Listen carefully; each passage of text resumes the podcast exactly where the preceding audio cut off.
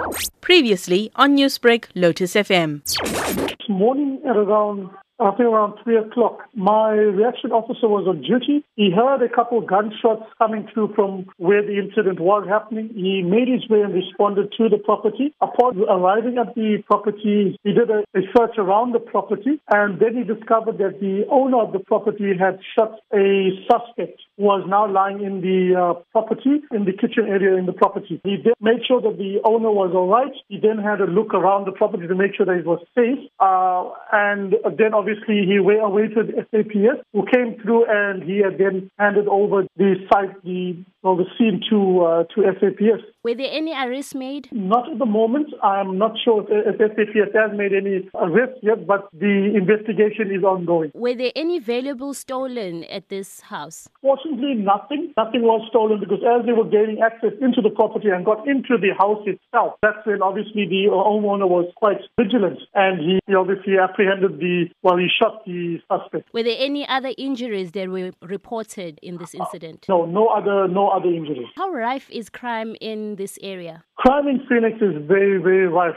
You know, it's on a day-to-day basis. You don't know whether what's going to happen, you know, with the amount of drugs flowing through the area and also with crime that's increasing daily. I mean, from the site, from the scene itself, the suspect that was shot, the clothes that he was wearing actually belonged to another resident in Phoenix whose, whose property was broken into around a week and a half ago.